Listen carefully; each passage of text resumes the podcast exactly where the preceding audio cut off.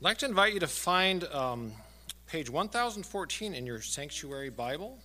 That's Luke two, one through twenty, our very familiar uh, passage. And I'm going to, this is the one that is always in the Charlie Brown Christmas special. So that's how you know. Right? Am I right? Yeah. Yep. This is, can you believe that was on national T V like every year? Still is. Like, oh, oh, okay. Good. So uh, before we begin, I want to mention a little bit about somebody that is is um, named in this passage, and that is somebody named Caesar Augustus, whose name was actually Octavian, but he was renamed Augustus by the Imperial Senate or the Roman Senate. Uh, and Augustus, he was given that name because under his rule, Rome experienced a great amount of peace and actually prosperity. There was relative Uh, civil, not unrest, but rest. They called it the Pax Romana, or the Roman peace. And it was actually a pretty, it was like the beginning of the Golden Age, part of the Golden Age for the Roman Empire. And so uh, they, they renamed him Augustus, and he was the emperor who was in charge when Jesus was born. Just in real short order, so there won't be a quiz after this, but after he died, or he, he passed on power to somebody named Tiberius, Tiberius Caesar, who was an okay, an okay Caesar. After him came one of the worst emperors that Rome has ever had, named Caligula. And if you want to give yourself a nightmare, read up on Caligula and what he did. It was horrible. After that was uh, his uncle, actually Claudius, came to power, who was sort of a so-so emperor. He was kind of sickly. He preferred to read books of history than to rule. He was kind of like human celery, you know, just like not much flavor, probably good for you, but, you know, maybe not that good for you. Who knows? Just just there. Uh, but after him was somebody that we also know, after Claudius, who was sort of so-so, was somebody named Nero as the emperor, who was horrible as well, probably just as bad as Caligula, perhaps worse because he was able to rule for longer than Caligula did. So we have a trajectory in the Roman Empire of, of things starting out pretty well, at least around the time of the birth of Jesus. Augustus, whose name was Octavian, Tiberius, and then it gets worse, pretty bad. Caligula, Claudius, and then Nero. Now we think that Jesus was probably born, surprise, surprise, not at zero, all right? Not between one B C and one A D. We think he was born maybe around four B C. If he was born during the reign of Herod the Great, which is, uh, as we have a record of in the scriptures. So we think that Jesus was born around four B C. And that's, and, and so, you know, when the year two thousand came around, and people were like, it's going to happen, you know, the end of the world. And you're like, well, how are you counting? Are you, don't you know that two thousand years since the birth of Jesus was probably nineteen ninety-six? Oh, well, you know, we didn't count for that. Uh, it was it was not a very uh, intellectually rigorous argument that people were making at that time. But we think Jesus was born around four B C, and so um, at that and so this was the time of the census. The time of the census that we're going to read about next is a time was the time when Jesus, right about when he was born, because we read that Mary and Joseph go to their hometown of uh, or their ancestral home of Bethlehem to be counted. Now, often a census in that time was greeted with a whole lot of resistance and revolt. Because, if you think about this, if the Roman Empire wanted to do a census, it meant two things. They were going to count, well, they were going to count all the people, that's what the census was, but two things were going to come from that. Taxes would go up because they would say, oh, look how many more people there are here now. Let's raise the taxes on all of them. The other is that they'd have an accurate count of the number of young men who could be conscripted into army service. And all of these people would lose a whole generation of people to the empire and to the empire's army. And so uh, usually censuses were met with a lot of hostility. This census, there's really not much record of this census outside of the Bible. And Luke tells us that everybody more or less dutifully followed through with this census. They didn't resist it. And that was actually probably a reflection of how well people thought of Augustus at the time. They thought of him as a wise ruler, a peaceful ruler, and so there wasn't a lot of pushback against this particular census. People, um, in fact, some people might have even been glad for it. They might have been glad for Uh, the fact that they could walk around in peace in the Roman Empire, go on the roads without being uh, stolen from or attacked. And so the, the Pax Romana, as we call it, was in some ways was a blessing. It, there was safety, there was freedom. If Rome conquered a territory, it also protected it from other people. It protected it from other uh, invading forces outside of the empire. And so um, it might have been safe enough for a husband and his wife, pregnant with their child, to travel, just the two of them, for over one hundred miles through the countryside. It's also possible that they traveled in part of a caravan. We don't know. But they traveled, we know they traveled from Nazareth to Bethlehem. So that's the introduction, a little bit of the background of the time that Jesus was born into and what the world looked like when he was born. And with that, let's go to our reading. Luke chapter two, verses one through twenty. In those days, Caesar Augustus issued a decree that a census should be taken of the entire Roman world. This was the first census that took place while Quirinius was governor of Syria. And everyone went to his own town to register. So Joseph also went up from the town of Nazareth in Galilee to Judea, to Bethlehem, the town of David, because he belonged to the house and line of David. He went there to register with Mary, who was pledged to be married to him and was expecting a child. While they were there, the time came for the baby to be born, and she gave birth to her firstborn, a son. She wrapped him in cloths and placed him in a manger because there was no room for them in the inn. And there were shepherds living out in the fields nearby, keeping watch over their flocks at night. An angel of the Lord appeared to them, and the glory of the Lord shone around them, and they were terrified. But the angel said to them, "Do not be afraid. I bring you good news of great joy that will be for all the people. Today in the town of David a Savior has been born to you. He is Christ the Lord. This will be a sign to you. You will find a baby wrapped in cloths and lying in a manger." Suddenly, a great company of the heavenly host appeared with the angel, praising God and saying, "Glory to God in the highest, and on earth, peace to men on whom his favor rests."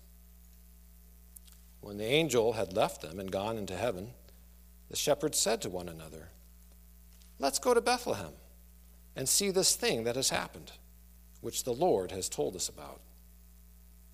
So they hurried off and found Mary and Joseph and the baby, who was lying in the manger. When they had seen him, they spread the word concerning what had been told them about this child, and all who heard it were amazed at what the shepherds said to them. But Mary treasured up all these things and pondered them in her heart. The shepherds returned, glorifying and praising God for all the things they had heard and seen, which were just as they had been told. Let's pray. Heavenly Father, we thank you for your word, and we ask that you would add your blessing to it. In Jesus' name, amen.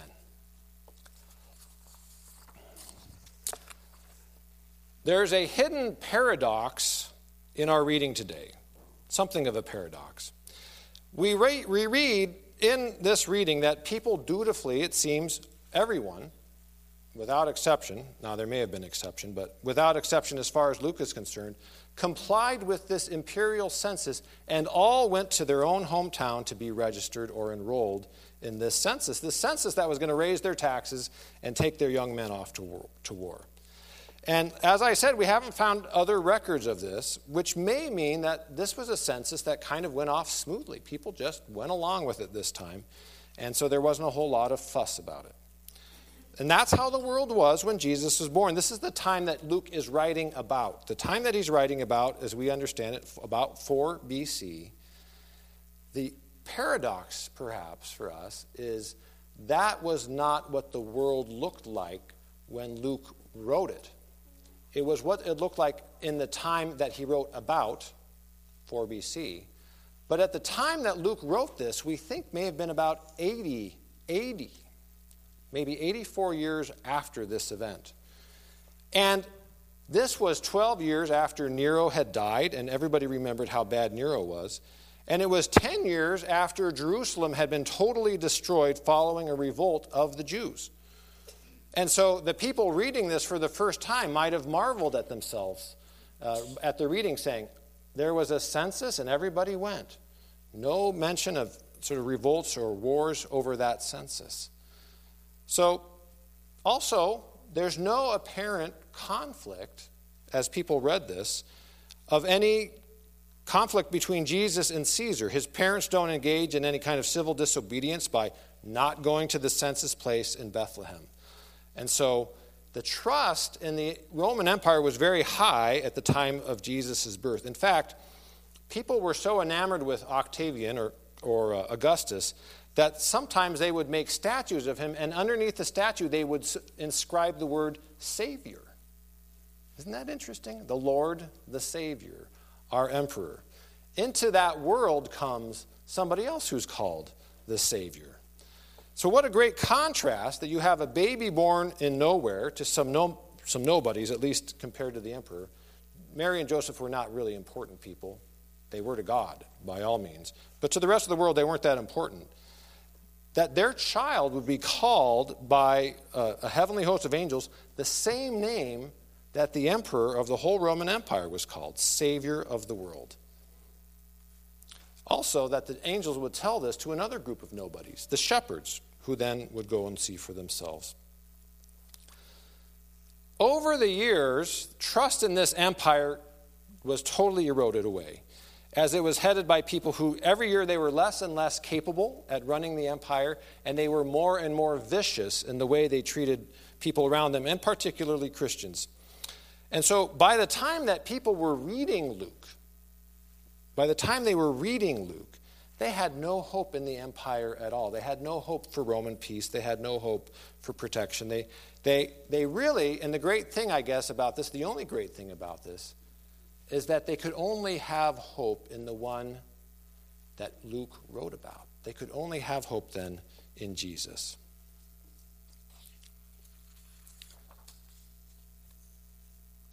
What that makes me wonder is, maybe we need to recapture that today. Let me tell you a little bit what I mean. I, I think we can have trust in so many things that will ultimately fail us. Think about that. Um, you may have a decent bank account right now. You may have a four oh one k or a four oh three b or some other numbers and letters with letters behind them that sound good.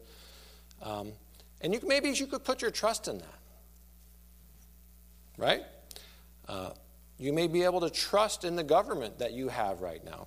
Or maybe not. Maybe, you, maybe you're quite skeptical of it. Um, there are things in this world that look grand. There are things in this world that look trustworthy. They look sturdy. You think you could build something on top of them. Um, there's things in this world that we think we can make sense of them, and we can even congratulate ourselves if we think we've figured out the processes that make this world go. And we think we can even systematize that somehow and make it predictable and then turn it to our benefit. I mean, we do this. We do this with the world. We do this. We try to make sense of our world, and we try to turn it to our benefit, and we try to put our trust in it all the time. It's how we're wired. It's our default mode. We're not wired innate, innately to put our trust in God. That's something that only God can teach us how to do. We, on our own, we're not going to be able to have much hope in that. We're going to often put our hope in the things that we can see, the things that we can touch, the things that we can control, or that we have an illusion that we can control. I just imagine that the people who got the very first copy of Luke's manuscript, and at the top it said, the gospel according to Luke, and they, they looked at their fingers and there was ink blots on their thumbs because the ink was still drying on this thing, and this piece of manuscript. And they read this thing, and they didn't have any illusions about a good government because they had none. They had none of that. They had no hope in their government. They had no hope that by the time they were finished reading this document, they wouldn't be arrested. They didn't have hope that they wouldn't be grabbed and thrown uh, into a, an arena full of lions and eaten alive, or thrown into the same arena and forced to fight each other to death for the amusement of the crowds. This is what was happening to the followers of Jesus by the time Luke was writing this. Not when, he, not the time he was writing about, but the time when he was writing this. The first readers of this book, they could have been put on a cross, like the Savior that they were reading about in that manuscript. All they had when they started reading this was a story about a baby, a nobody born to nobodies in nowhere, testified by angels to nobodies who came and then looked at the nobody. It was not a big deal to the rest of the world. All they had was a little baby, the real Savior, who stood in the starkest contrast to the pretender, the emperor. You know, I just don't understand how the Christian church was able to thrive and increase in this time of its life, except that the Spirit of God was at work in people. Because basically, when they found other people and told them about the gospel, they said, in essence, would you like to join my religion? Uh, the benefits are that you could get killed tomorrow because you're doing so. and uh, and the, the people are like, you you failed at business school or something. I mean, you're a, the worst salesman I've ever met. You are not, you're not selling this well. Uh, and of course, nowadays, it, it, it doesn't look like that anymore. We have the opposite. We have the prosperity people who say, become a Christian and God will make you healthy and wealthy and wise, and you're going to plunder your enemies' uh, uh, riches. I don't know how that works. And, and that's, that's false. That's a lie. You know, we, we're not taken in by that. Thank God. I hope we're not. But how did that church thrive and grow and multiply and do amazing things if not that all they had was Jesus? All they had was a child. All they had was the baby in the manger to hold on to. And there was nothing else in their life that they could hold on to. So they held on to that baby with everything they had, every ounce, every fiber in their existence. They held on. And then some of them suffered for it. But they found a peace in that, that the Pax Romana could never equal.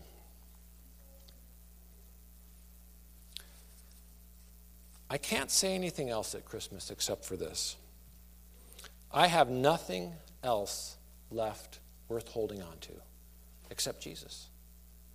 If I look at things honestly, if I look at the world around me, there are so many things that I could put my trust in, and I probably do. I mean, I'll be honest. I probably do. But they're not going to last. They're not sturdy. They're not trustworthy in the long run. There's nothing in this world worth holding on to compared to the baby Jesus. Compared to the son of nobodies born in nowhere, heralded by angels, witnessed by shepherds, treasured and pondered over by Mary, nothing in this world compares to that little baby. And you put all our hopes on such a small thing. An infant is so helpless. We know he grows up. We know he grows up into the world and does amazing things. But that's how God works. Veiled in flesh, the Godhead see. Hail incarnate deity, lives as man or lives with us, with men to dwell, Jesus our Emmanuel. That will last, the baby Jesus. So I just want to say Merry Christmas. Merry Christmas. Jesus loves you. I love you too. Hold on to him.